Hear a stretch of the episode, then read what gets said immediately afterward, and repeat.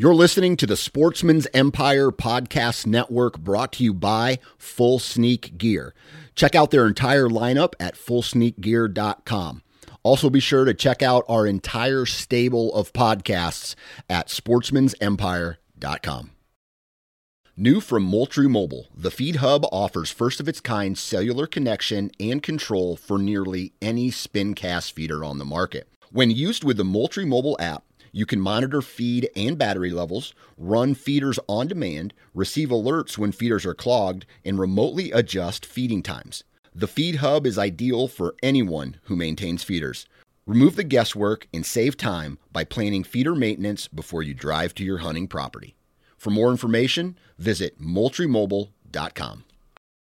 Think you know the Brooks Ghost? Think again. Introducing the all new, better than ever Ghost 16. Now with nitrogen infused cushioning for lightweight, supreme softness that feels good every step, every street, every single day. So go ahead, take your daily joyride in the all new nitrogen infused Ghost 16. It'll turn your everyday miles into everyday endorphins. Let's run there. Head to brooksrunning.com to learn more. You're listening to the Sportsman's Nation Podcast Network brought to you by Lacrosse Boots. The Lacrosse Alpha Burly Pro fears nothing not the cold, not the harsh terrain, not the challenges of a grueling hunt. The Alpha Burly Pro comes in a variety of camo patterns and a variety of insulation options as well. Check out lacrossefootwear.com. Lacrosse Boots, done right since 1897.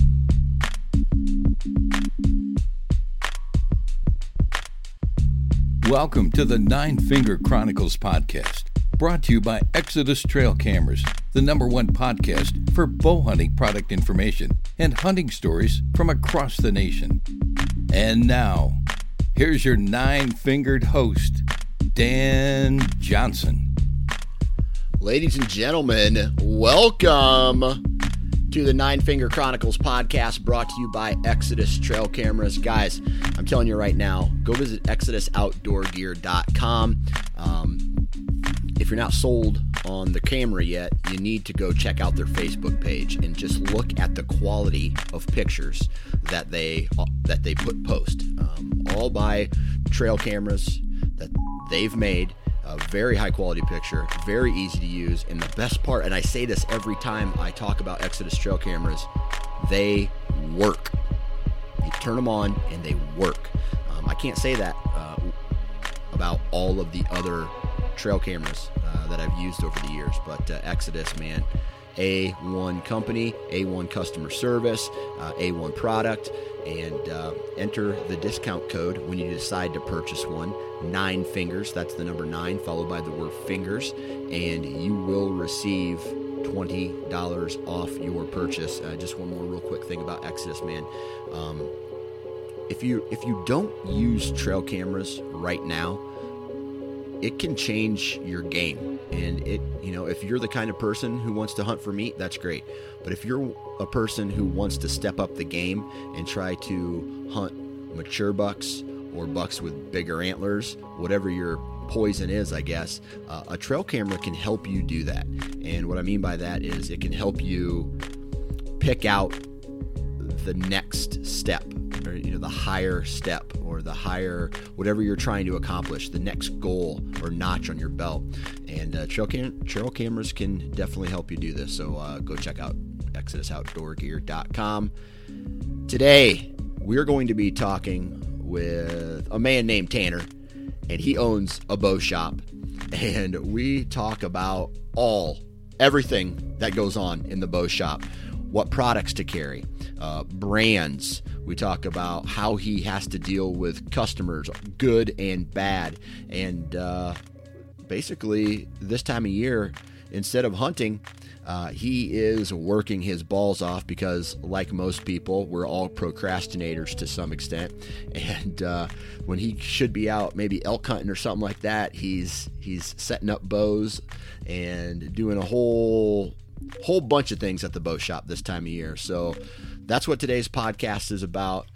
So I'm going to keep this intro short. Let's just get right into the damn podcast. Three, two one. All right, everybody, welcome back to the Nine Finger Chronicles podcast. Today's guest, Tanner Seabaugh. How you doing, man? I'm doing good, man. How are you? I can't complain. I tell you, every day I get a little bit more jacked and a little bit more jacked for not only the whitetail season to start, but for my elk trip in uh, two weeks. So uh, I'm, I'm getting fired up for this upcoming season. I hear you, man. I hear you. I'm uh, I'm jealous all you guys that get to go on them elk hunts. You know, with with having the archery shop, elk season kind of rolls in right at my busy time. So uh, I kind of I live vicariously through everybody that gets to go elk hunting every year. That's one of my bucket list trips for sure. You need to train your customers to get all their all their uh, stuff done before that period of time. We've been trying, man. We've been trying. There's kind of a we've uh, we have this discussion every year with with all my customers. It seems like you know every year at the end of, at the end of bow season, guys kind of uh, we're all bad about kind of putting everything up and being a little bit burnt out almost.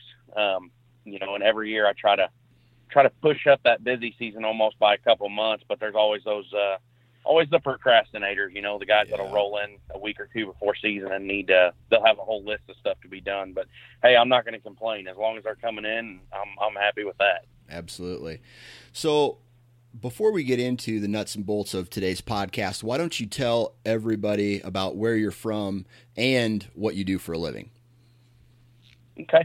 So I'm from Perryville, Missouri. Um, it's a not a super small town, but not a huge town. Um, I'm about 75 miles south of St. Louis, uh, and and my county that I live in actually butts up to the Mississippi River, so I can be in Illinois in about oh about 25 30 minutes from my house. So um, I uh, I own and operate Absolute Archery Center and Range in Perryville, Missouri. It's a full service archery pro shop. Um, you know, we carry several different brands um, all the accessories to go on bows, as well as arrows and hunting accessories. And we have a 30 yard indoor range. So I've uh, I've been in the archery industry now for like 10 or 12 years. Um, you know, started running a shop straight out of high school, um, and and lucky enough to own one now. So. Oh wow! So question, the first question I have for you then is obviously you have some kind of love for archery or, or, hunting that made you do you know start this straight out of high school, but why did you decide to own and operate an archery shop right out of high school? So I grew up. Um, I grew up with a family. Uh, my dad, for example, he's he he never deer hunted um, hardly at all. Um, he might have went one time when he was younger with some friends. He actually killed his first deer with me about five or six years ago. So I I had some buddies that were big into bow hunting when we were really young. You know, eight, nine, ten years old, shooting bows. Um, and you know, like a lot of kids, you want to do what your buddies are doing. So I got into archery at a pretty young age, and and like a lot of self-taught hunters, um, I spent a lot of time screwing up. You know, right. Um, right. I, I look back on some of the stuff that I did when I was growing up. You know, shooting a bow and bow hunting, and I'm like, man, that that was never going to work. I should have never tried it. But through that process of of not really having anybody close to me to show me what the you know what to do, I started tinkering with my own equipment. You know, at a very young age. I mean, you know, I was probably 13, 14 years old and was starting to mess with my own equipment. Spent a lot of time at the local archery shop, which was in the building that I actually have my my shop in now. Um, I just I just really enjoyed working on bows and trying to figure them out. And uh, I've I've always kind of been involved in a customer service, you know, sales type job. Even when I was in high school, you know, working, I worked for a landscaping company, going door to door, and so archery. I always said I wanted to be in the hunting industry, and as you know, the hunting industry is pretty cutthroat. Um, yep. You know, it's not. I never really had. A, I'm not a good looking guy, and I'm. Um, so being in front of the camera wasn't going to be, you know, something that I was super attracted to. But you know, this was going to allow me to be in it. So, um, a guy that I know actually bought the local archery business um, my senior year of high school, and I kind of went to work for him part time, um, more or less for store credit. You know, I was a 17, 18 year old kid, so having I was working a construction job, so on my days off, I would go in there and having the extra money to blow on hunting gear like we all got, you know, got an addiction to is kind of nice. And uh, that just kind of transitioned into a full time job. Um, worked for him for several years and kind of stepped away from it. Um, kind of each of us was going two different directions, you know.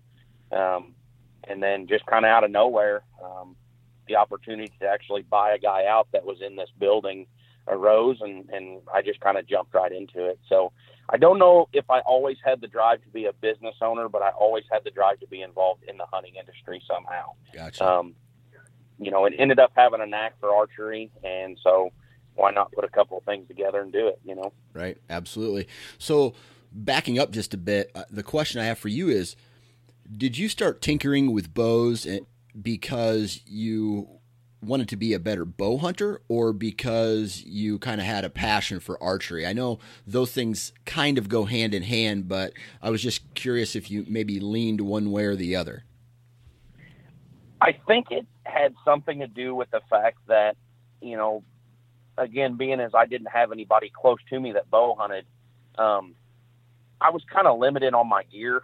You know, I, I didn't have a huge selection of, of high dollar stuff. I was kind of running with bottom of the barrel stuff. So I wanted to try to figure out, um, and, and it started with bow hunting. I wanted to try to figure out how I could be the most accurate with my equipment um, without having to spend a ton of money on new stuff all the time. Um, you know, I felt like I had good equipment, and the shop that we had in town was was very, you know, they were very nice people and they did a good job. Um, but I always felt like there was a way that I could improve my shooting a little more, whether that be through tuning or adjustments, you know, draw length, whatever. Um, so I think it stemmed from me wanting to know how my equipment worked to better myself as an archer so I could make better shots while bow hunting, if that makes sense. Yep, absolutely. And then that sounds like it snowballed when it snowballed until the point where an opportunity presented itself, and then it was almost like fate from there.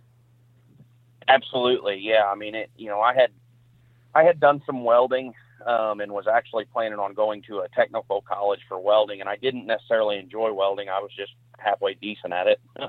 so, you know, kind of going going off everybody's words. You know, everybody wants to see you go to college, and and so that was kind of my my point of going. And then I got an offer to be full time at that archery shop, and I thought, well, there's no better time than any when I'm you know, when I'm 18 years old and didn't have a family. So it wasn't, wasn't a huge risk, you know, I mean, it was obviously there's, there's much better money to be made elsewhere, but I, I enjoy what I did. So kind of jumped into it. And like you said, from there, it snowballed into, um, you know, almost two years ago now being able to purchase my own shop. Nice. Oh, cool. All right. So talking a little bit about the evolution of archery because it is a bow shop, right? And even from in the last 20 years, like uh, archery equipment has just the technological advances have just were huge leaps, right? Compared to where they were back when I started. Absolutely. Right. So Absolutely. how do you as a bow shop and and man I got so many questions for you and, and I'm sorry if I asked like eight questions all at one time but number one, how do you? No, I'll try to answer them the best I can. How do you stay up to date on all those changes, and how do you know? Yeah, first, first let's just answer that question. How do you stay up to date on all of all the changes in the the advancements of products? Um, so with each company that I deal with, uh, whether it be bow companies or sight companies or even tree stand companies or, or camera companies, I have um, representatives for those companies. Um, my number one way to stay on top of what's coming is to be constantly in contact with my reps, um, you know, about new products that are coming out, uh, what may be in the pipeline. Sometimes they don't spill the beans very much, you know. I mean, a lot, you know, like when these bow companies release their new bows, um, you know, the general public finds out about those new bows the same day I do. Okay. Um, so that kind of puts me on my heels. You know, I get guys calling me, asking me questions right away. Most of them do Facebook launches now, with Facebook being so huge. Um, so my biggest thing is most of the time I get those bows in my shop the day that they're released. They come on a UPS truck, and the first thing I do with any new equipment is immediately try to get it in, take it apart, and tear it down. Um, I want to learn how it works, why it does what it does, and if and I try to gauge if it's really going to be a benefit to my customers or if it's kind of gimmicky. Um, so there's a lot of research that goes in um, on my part as a shop owner and a shop manager uh, we're not there from just the time we open to the time we close. I mean, my wife can attest to all the time I spend on the internet, constantly researching products, and it's just a lot of time goes into it. Yeah, absolutely. So, you know, piggybacking on that last question, how do you know what to bring into the uh, into the shop? Biggest thing for me on knowing what what I want to bring into the shop um, is being an avid bow hunter myself. Um, I do also have a co-owner. Um, his name's Kirk Lucky. Um, we're both extremely avid bow hunters. I mean, we both hunt Kansas, Illinois, Missouri. Um, spend a lot of time in the tree, so I kind of have an idea that if if I wouldn't bring it to a tree with me, um, if I wouldn't be confident in using it, I'm not going to put it on my shelf. Even if there's dollars to be made, this is the poor businessman in me. Even if there's maybe more dollars to be made with a product I don't believe in versus a product I do, I'll carry the product I do um, hand you know hand over fist every time. Um, I also rely on you know customer feedback. Um, you know, every item we sell, we try to have that personal touch. I try to get in touch with the people and and talk to them about how whatever they bought is performing. So I try to gauge every single year, and it's a constant battle on on what seemed to do well last year. Um, you know, you, you can kind of see those trends, single pin versus four pin sight. You know, if that makes sense, you can kind of see what sells the best, and and I try to product test everything. I mean, everything that's in my store has been in the woods with me at least one time. Um, so mainly just being an avid bow hunter myself keeps me honest with my with my sales. You know. Yeah. Yeah, and that's uh that's something that obviously, and we'll we'll get into the differences here in a second, but that's something that the big box stores won't do. I mean, they're gonna Absolutely. they're they're out for profit. Period. So, a hundred percent. Yeah, and that, and you know, I'd be lying if I'd say that I'm not in this to make money. That's how business works. But um, I'm in it to make honest dollars. Um, yeah. That's what I always tell everybody. Um, I'd rather make, you know, me personally, I'd rather make 10 honest dollars off you than 20 fake ones. Yeah. Um, you know, and, and just less headache for me as a shop owner. You know, I sell, if I sell stuff I believe in and I know that works, I don't have to deal with, you know, a customer that, you know, bought a game camera from us that's not working or, you know, that, that all comes back on the shop owner. So, right. So what happens if someone comes in to you uh, into your shop and says, "Hey, Tanner, I want uh, this broadhead, or I want this product, which could be a, a gimmicky product, um, and you don't carry it because of what you just said, right? Do you then inform the customer, hey man, that's a garbage product. You don't want to buy it. Here's another product that uh, I use and like. Or do you kind of cater to their needs and say, you know what? Yeah, I'll order it for you if it's something that you really want. Or do you inform them? Um, I try to inform them. Um, obviously, I'm not I'm not a know-it-all, and, and I don't claim to be. Um, but you know, we all know of products in the hunting industry that just flat don't work or that are very gimmicky, and and there's a lot of people that can fall fall for those. So if somebody comes to me and is looking for a product maybe that I don't carry because I don't believe in it, um, you know, I try to number one get a background on them, like you use broadheads for example. Um, you know, there's a lot of places that'll sell broadheads off the shelf, and they won't they don't really know your background. Well, I'm not going to sell a two inch cut broadhead to um, a kid that's pulling 42 pounds with a 23 inch draw length. Yeah. Um, so I try to first thing I try to do is try to break down what the customer, why the customer thinks he or she needs that product, and then if I don't carry it, um, because I don't believe it, I try to show them alternatives, um, and I really try to watch myself. I try not to talk um, down about other products. I just try to show people why I believe a certain product is better. Right. Um, you know, and that's one thing I, I try to stay adamant about. And at the end of the day, you know, I mean, if a guy says, well, you know, I, I really don't, don't care what you think or, or, you know, I, I, I, 90% of the time I don't end up ordering somebody something that I don't have um, because I don't believe in it. Normally they kind of see why I don't believe in it. Um, but if a guy is absolutely adamant about it, I mean, absolutely, I'm I'm there to take care of customers. So we've ordered some broadheads before that I'm not super impressed with, but uh, you know, you won't ever see me stock them just because you know a guy wants them. Uh, right. But specialty items, eh, you know, that's one of them things where you can almost offend a guy. So I just try to show him what I think's better um, and why I think it's better, and and try to help steer him in the right direction, if you will. Right. and that would be tough because I, I feel that, you know, as a hardcore bow hunter, you're admitted hardcore bow hunter, and then another guy, another another guy comes into the shop and's like, "Hey, man, this is the best product on the market." And you're just like, well, it's not the best product on the market. How do you how do you have those conversations? Because one thing that I've noticed, especially when people are talking about hunting equipment, right? Everybody's really mm-hmm. passionate about hunting.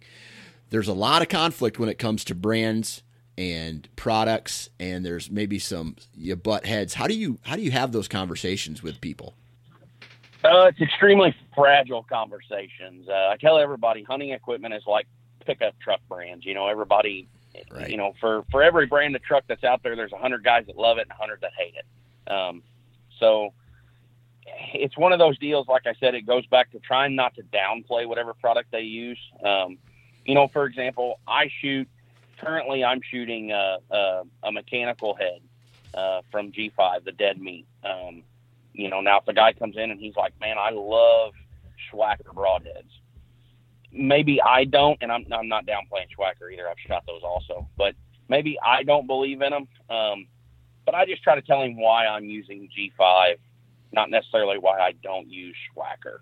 Um, and I really also try to watch what I say. Um, because a lot of times there's multiple customers in there at once. So, you know, let's say you know you and I are in my shop and you're standing across the counter from me, and and maybe maybe I've already got you sold on a pack of G5 dead meats, and you're like, absolutely, I'm going to shoot these, and I'm I don't say, yeah, you know, muzzies are junk because there might be a guy standing in my shop that I just sold muzzies to a week ago. Right. Um, you know, so those conversations, um, they don't always go well. I mean, there's guys that think certain bow brands are better. They're, you know, like you said, you know broadheads or whatever. Um, and I don't know that I've ever had anybody storm out because they were mad at me. I've had some guys basically say, "Well, I'm using this head, and you're not going to sway my mind," and that's and that's fine. You know, I mean, I don't, I can't sell every pack of broadheads, you know. So um, it's very, it's always a very fragile conversation. I try not to put anybody's equipment down. Yep, yep. So then, after that, you know, after that conversation, um, do do you ever run into people because I I have I don't know what it is, and maybe this is the consumer side of me. I feel like there's certain parts of a you know I've been hunting for X number of years, right? And I feel that with that that um, number of experience, I I know my equipment very well. I know um, you know certain products fairly well and how a product works and how maybe a product should work. So when it comes to customers, do you also do you also have to have conversations with people and basically maybe tell them they're wrong about about something and not necessarily about a brand but about functionality? Yeah, the it that discussion comes up a lot with functionality. Um, you know, tuning a bow, for example, you get a lot of guys on archery talk or on these Facebook groups nowadays that read that they have to tune their bow X number of different ways for, in order for it to perform well. And, and paper tuning is one of the biggest hot topics. Um, you know, everybody wants a bow.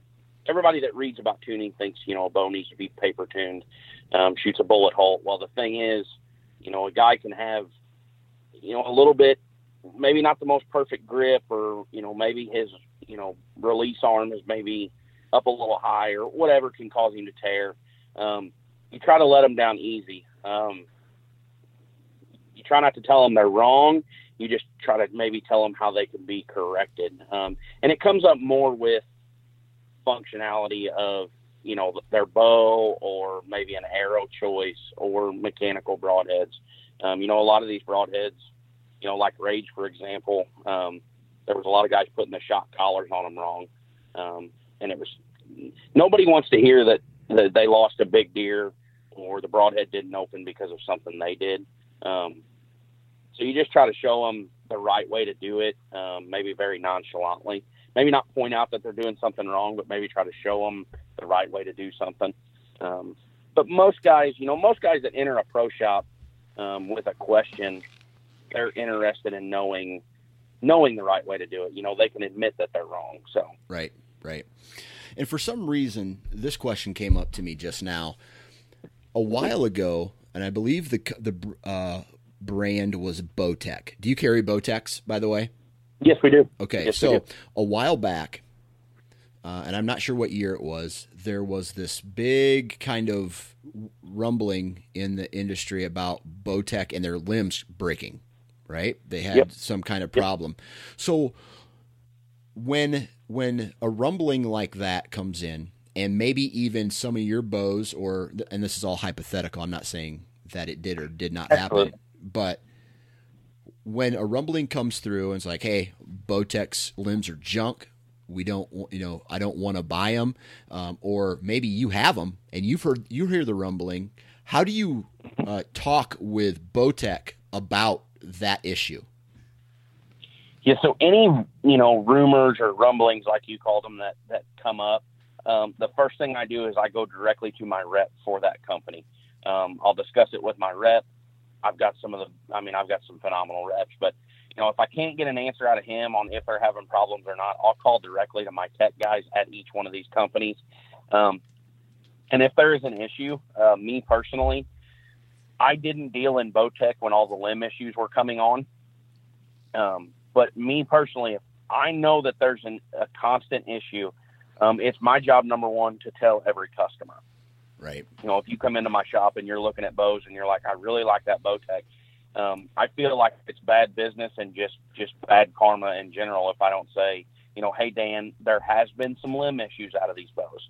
Um, now, a, a company like Bowtech or any of them, for example, most of them are lifetime warranty, so that's covered. But nobody wants to deal with that issue on November 1st when their bow limbs crack and it's time to be hunting. Right. Um, so if I have an issue like that that arises, um, I just had this issue um, with a, a certain company that's building a rest. I won't come out and and call them out because they've already fixed the issue.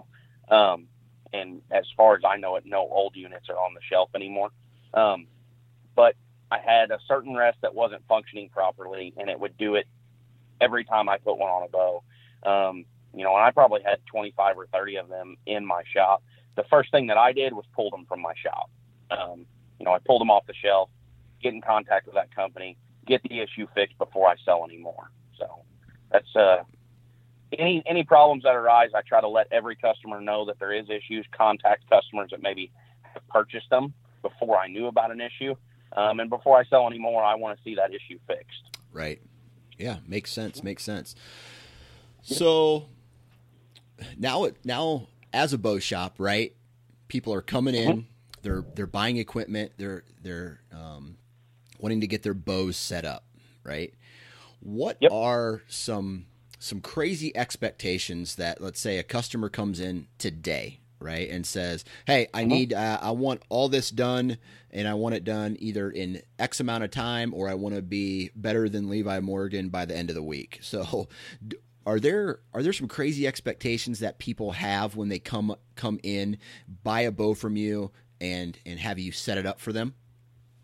Oh, always. Um, there's a there's always some pretty unrealistic expectations, um, and that's throughout everything in the archery world. Not just maybe with buying a new bow, let's say getting one worked on or whatever.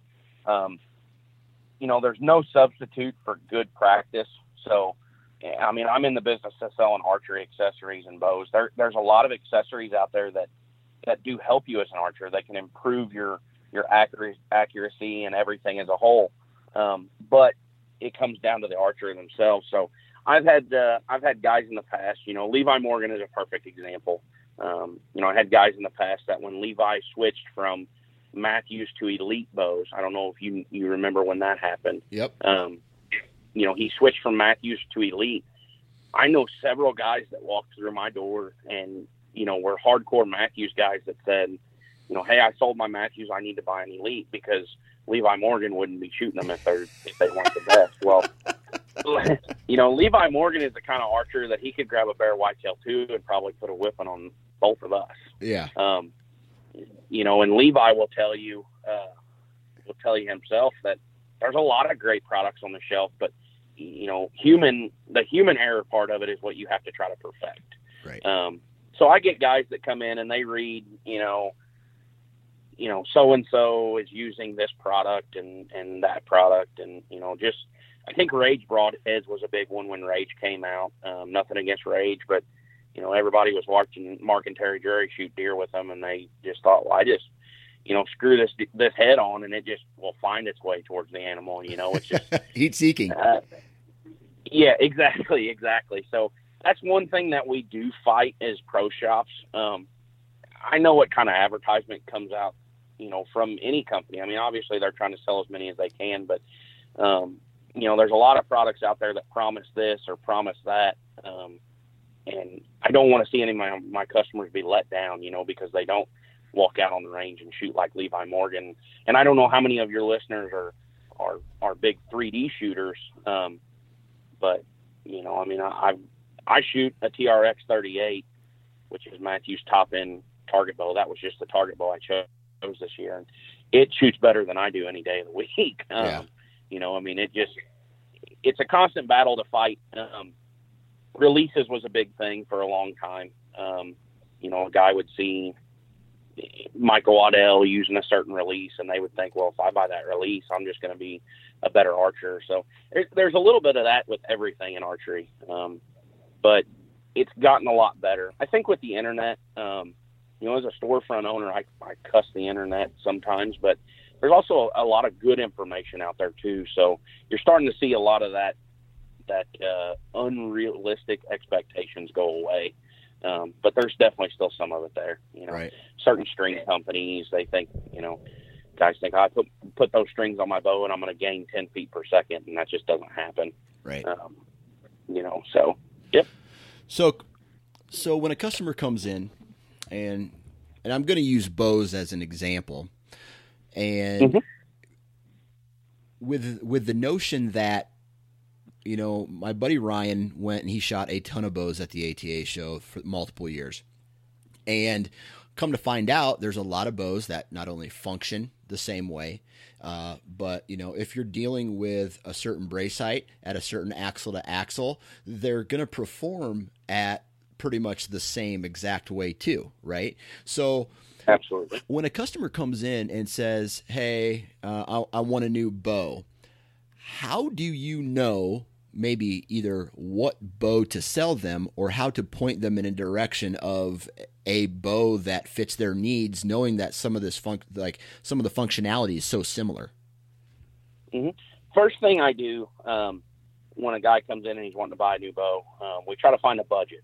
Um, you know, we try to set a general idea on what that guy or gal or kid wants to spend on a on a setup or a bare bow. Um, you know, they buy them some people buy a new bow and just take everything off from last year's bow or you know so we try to get a budget going. Budget is the first thing. Um, i don't want to you know if somebody comes in looking for a mid-range bow 550 600 bucks i don't i'm not going to walk over there with a hoyt rx1 that's $1600 and put it in their hands. Um, i feel like that comes off as pushy trying to get you to spend more money and i don't want to be that way. Right. Uh, second thing i try to get a skill level um, kind of pinned down. Um, you know, somebody that just started shooting last year, um, you know, handing them a, a 28 inch axle axle bow with a six inch brace height probably isn't going to go over well. Um, and I, I try to, I try to prepare them for the future. So you might stand in my, in my range and I have a 30 yard indoor range and I prefer everybody shoot these bows, um, with literally a rest and a loop on them. No sight, no peep. Um, you know, I, I don't want anybody making a decision based off, well, this bow's hitting what I'm aiming at, but this one's not because they're not sighted in for that particular person. Right. Um, you know, I try to, you know, find the skill set level. Has this person been shooting a bow for 20 years? Um, do they shoot a lot? And that, that's kind of, you learn your customer base because most people I got come in are repeat. So you kind of know who they are. Um, and the second thing or the, the third thing that I look for, um, I do try to look at what they're shooting now, um, especially if they like it. You know, some guys come in, they're like, I hate the bow I got now. I need something totally different. But, you know, you got a guy that comes in that's shooting a Hoyt, for example. Um, he's probably going to gravitate a little more towards the Hoyt because it has the same grip. And that's the biggest difference with most bows nowadays. Um, like you said earlier, you can grab any of the bows out there that are 32, 33 inches axle axle with six inch brace height, and they're all shoot. They'll all shoot about the same speeds. Um, so I try to put bows in his hand that I think he'll like. Now, with that being said, um, if you came in my shop tomorrow and said I want to shoot the new Elite Ritual, that's the one I would want to buy. I try to do everything I can to get you to shoot every single bow on my rack before you buy. Um, I don't push any certain brand. Um, I want a guy to shoot all the bows in his price range. Right. So to simplify it all, that's what we do a lot of times. You know, you, you, might have a guy that comes in and says, I want the new Mathews Triax. Um, I'll grab eight or nine other bows in the same price range and almost don't even, you know, just kind of take them out there and say, at least fling a couple arrows out of this thing. Yeah. Um, you know, and you find a lot of times a guy will, will walk out of there with a bow that maybe he didn't even know he wanted to buy. Right. So how I how do you I guess not necessarily rebuttal, but how do you have a conversation with some of these people? Because there are some people out there who will walk in and say, I want this new bow. And do you ever ask them why do you want it? Absolutely. Absolutely. Um, you know, that's one of our biggest conversations a lot of times now. Some guys are going to come in and they're going to go, I want, you know, the such and such bow. And, and you're not going to talk them into shooting anything else. And that's fine. Um, you know, I just try to always, like you said, ask them, well, why do you want it? Why do you think you want it? Um, my biggest thing is making sure that when they leave there with their purchase, I mean, let's be honest, bows are not four or five hundred dollars anymore. Nope. I mean, you're you're making an investment.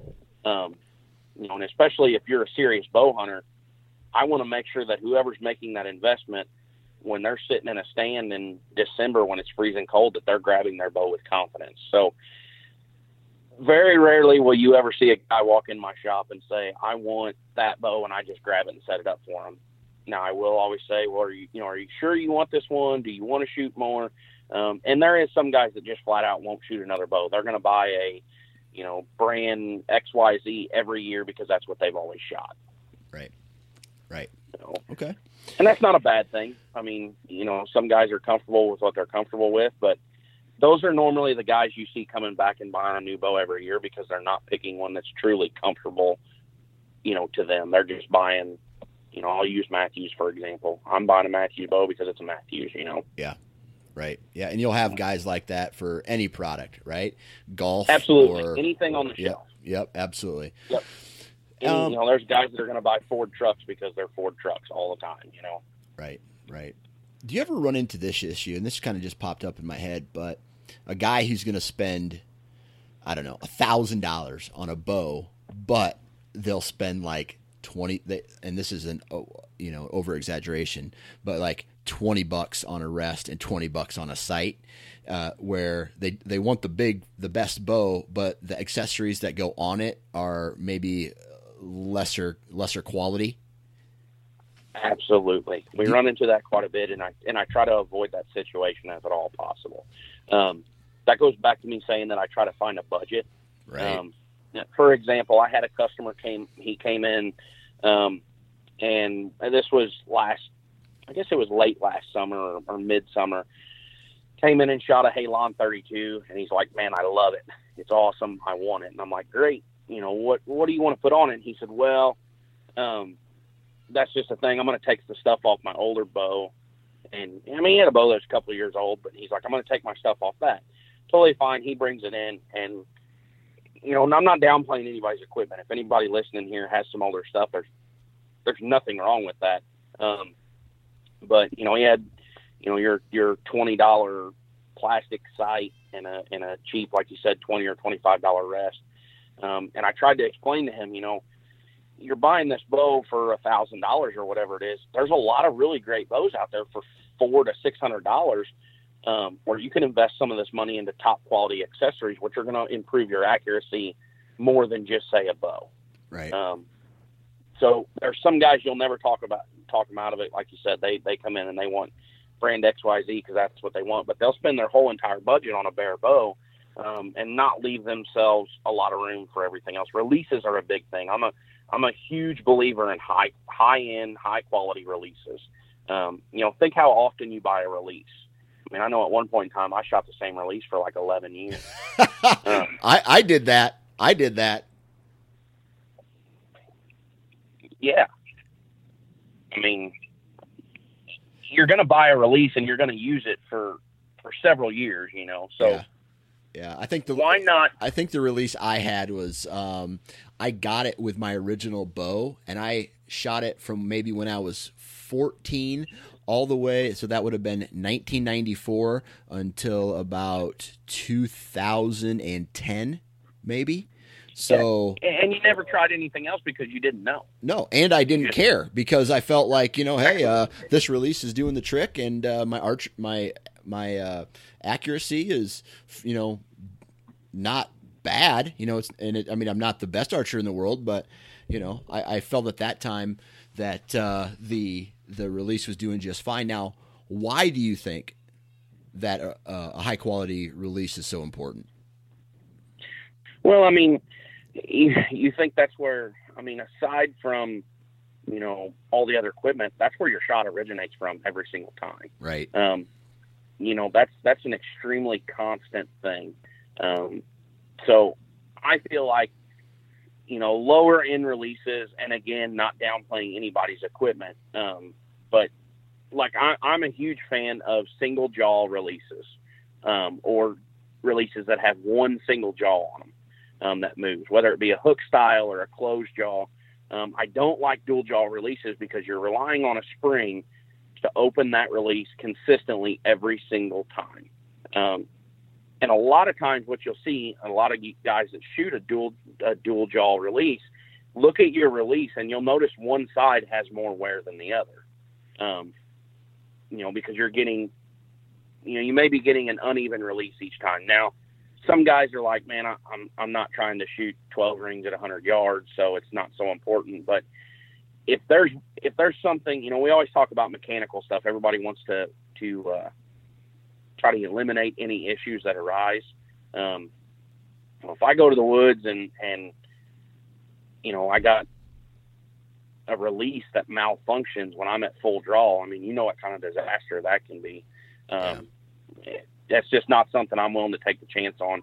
And I think what you what most guys will find is when you when you get into the higher end releases, and by high end I'm talking um, anything over 75, 80 bucks. I'm not talking about stuff that's two or three hundred dollars. I myself shoot a hinge. I shoot a back tension release. Um, but you know, your your 20, 30, 40 dollar releases don't have near the adjustment to where you can personalize that release for yourself. Um, where you get into that higher end stuff, they offer a range of adjustments. Um, normally, your strap quality, whether it's a buckle strap or a Velcro strap, um, TruBow's got a new release out that's got a BOA strap. The components are, are higher end. I'm a huge fan of buy once and never complain again.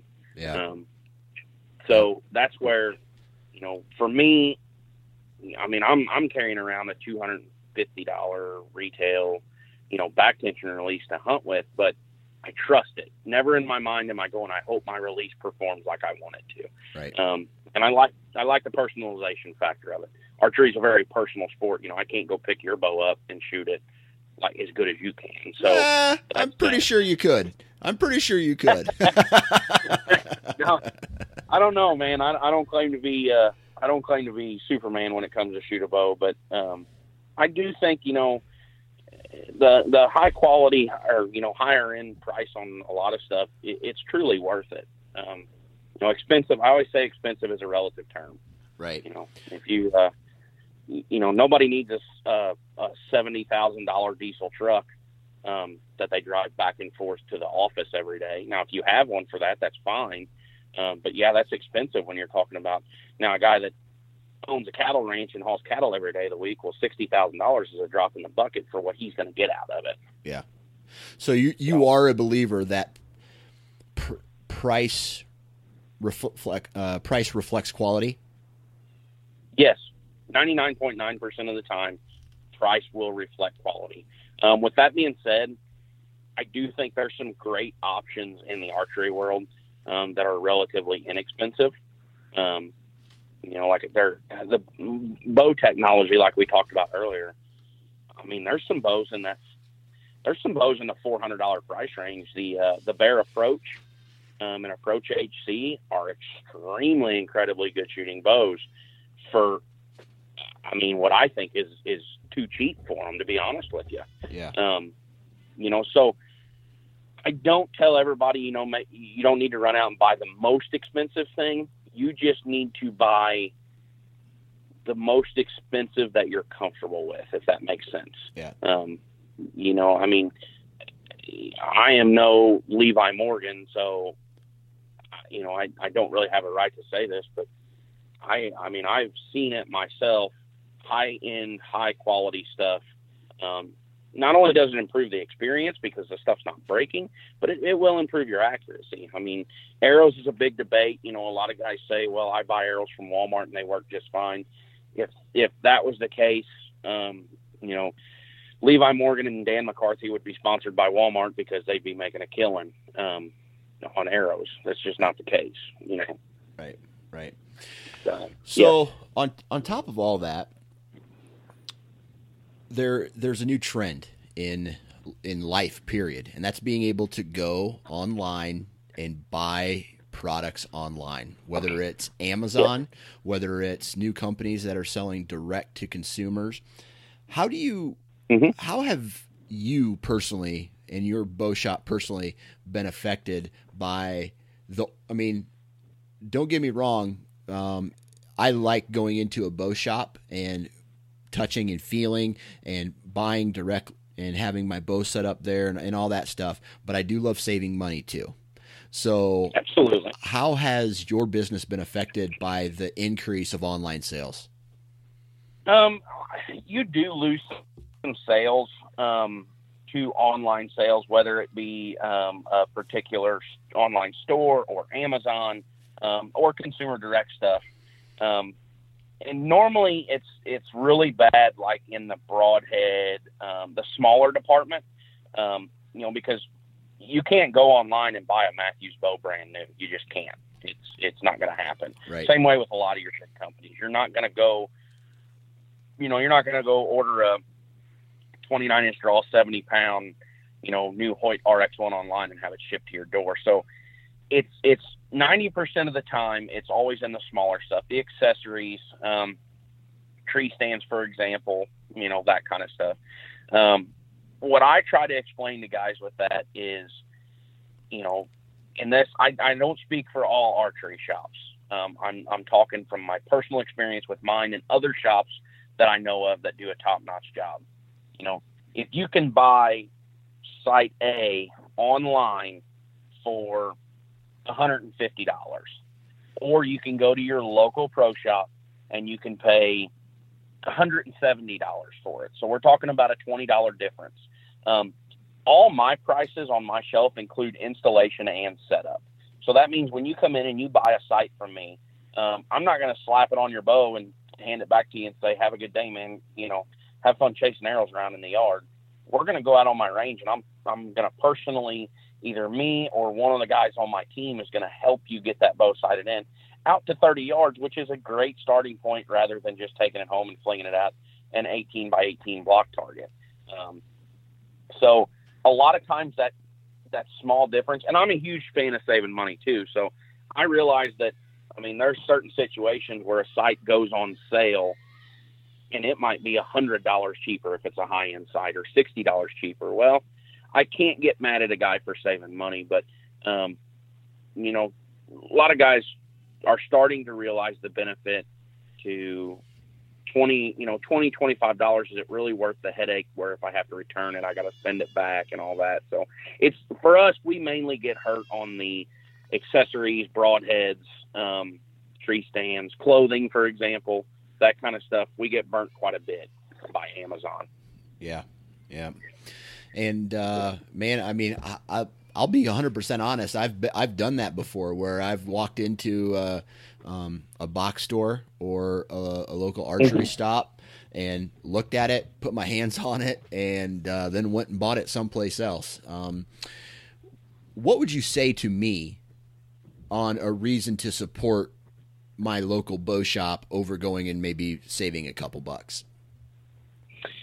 Um, and and I say this, and I'm talking about good archery pro shops, right? Um, just right. like anything, there there's some there's some bad ones out there. Don't get me wrong. There's some guys that that are working on bows and, and selling hunting equipment that have no business doing it. Um, but the big thing for me um, with shopping local, um, I, I don't play the you know the card that oh you're helping me put my kids through college. I mean it's capitalism. You know that's how business works. Um, I don't play that feel sorry for me card. Um, but I honestly believe that the the extra mile, the the customer service that you get from good shops, um, pays for itself through those products. So, and again, huge discounts are one thing, but you know, like I said, if if you come and buy a sight from me and and you come back to me and it's October 25th and there's a huge cold front moving through and your target buck has been on his feet and you're going to try to get him killed, um, but the your sight housing broke, it cracked, or a pin broke. Um, you know, you come back to me and and you know, aside from you like chucking that thing out of your deer stand, it's almost everything I sell is lifetime warranty. So I'm going to grab one off the shelf and I'm going to put it on your bow. Um, and you're going to go to the woods and go hunting, and I'm going to deal with the broken ones. So, I think on a lot of products, what guys realize, or what guys, more guys need to realize is, you may pay slightly more for it through me, but you're going to get my customer service from the time you buy that till the time you buy something else. Um, I'm going to stand behind that product that I sold to you. Um, so maybe the 20, 30, 40 dollars isn't too terribly bad overpriced. Does that make sense? Yep, absolutely. Um, you know, I think a lot of shops like me are so willing to go above and beyond for their customers if they're given the chance. Um, and the other thing for me is is, and this is kind of off the question you asked, but um, you know, if, if you buy something from somebody else, uh, a rest, for example, I have so many times where guys buy a rest from somebody else and they bring it to me, and I'm more than happy to install that on your bow. Um, but guys almost look at you like you're crazy when you you put a bow on their rest or, or a rest on their bow. I'm sorry, and you tune everything up, set nock point, set center shot, tune it up. They go out on the range, they shoot on your range, get everything sighted in. You know, and I mean, it comes up to forty or fifty dollars by the time we install everything and tune everything up and range time and they look at you like you just ran over their dog because you charged them money to put the rest on. Yeah. Um, so most guys aren't. I'm not I'm not going to say not capable of, but most guys don't have the means to install a, a drop away rest by themselves, um, Yeah. or time for that matter.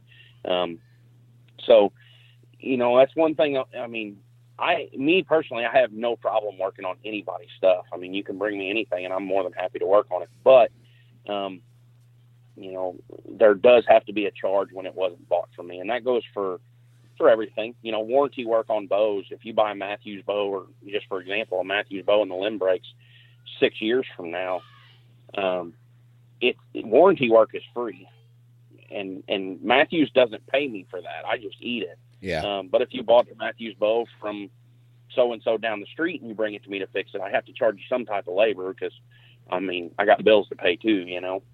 Yeah. Yeah.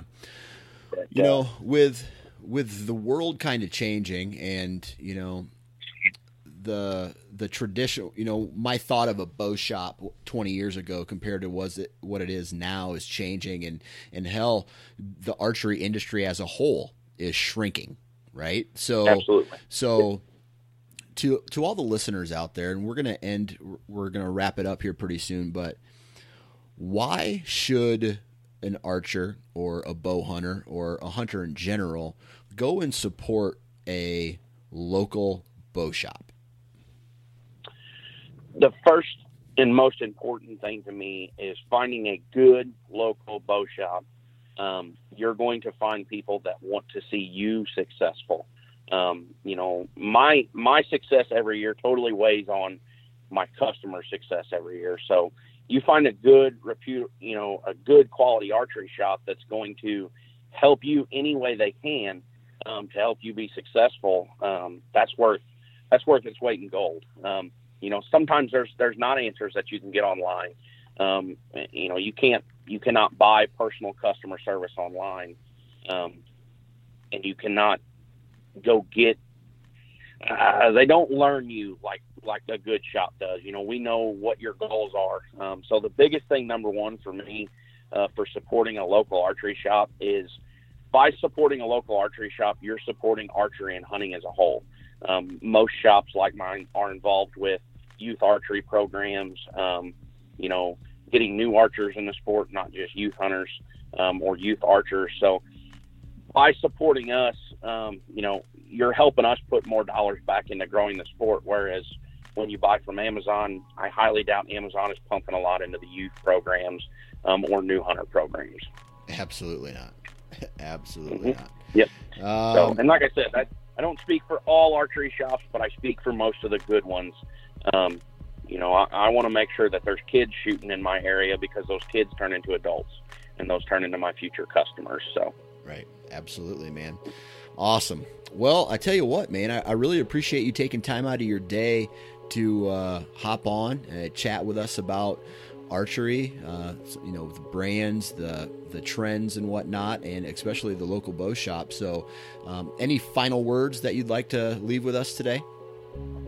Man, I uh, all I can say is I appreciate you, uh, you know, using your platform to help get the word out, and uh, you know that that that supports us us local shops. I, I enjoyed it. I had a lot of fun. Um, I don't think enough of this goes on, and and you know another thing, you know, if, if you're in an area that you're not sure sure of where maybe a good quality archery shop is, um, feel free to hit me up on my page, Absolute Archery Center and Range, or my personal page. Um, I, I'm connected with a lot of dealers across the country, and I'd love to get you pointed in the right direction of a good local dealer in your area. And uh, I hope uh, I hope maybe this gave some insight onto you know what what shops like me do. Huge shout out to Tanner, man. Uh, appreciate you hopping on the podcast and chit chatting with us today.